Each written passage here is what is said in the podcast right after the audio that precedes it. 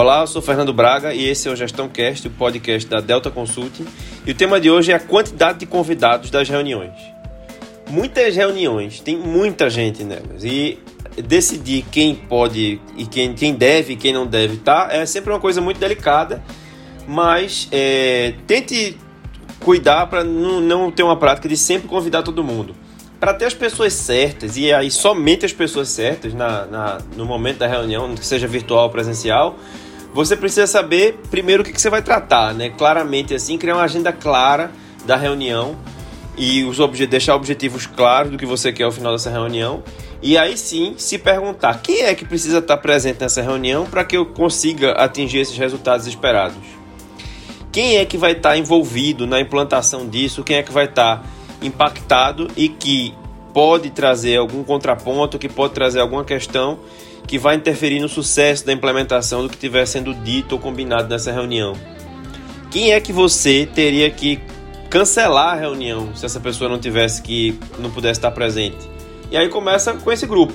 Você vai pensando em colocar mais pessoas na medida em que você avalie que elas realmente vão trazer mais valor, vão trazer mais conteúdo para as conversas, né, para o debate, ou se vai trazer, ou elas vão ganhar valor, né, vão ter benefícios claros de estarem lá.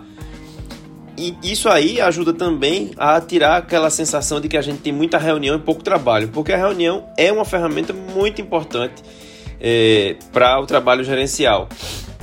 E para, claro, assim, às vezes vai dizer, ah, mas pode ser que a gente deixe alguém melindrado, alguém chateado por não estar tá é, por não ter sido convocado, por não ter sido chamado para essa reunião. Aí você deve deixar muito claramente os critérios que você usou para tomar essa decisão.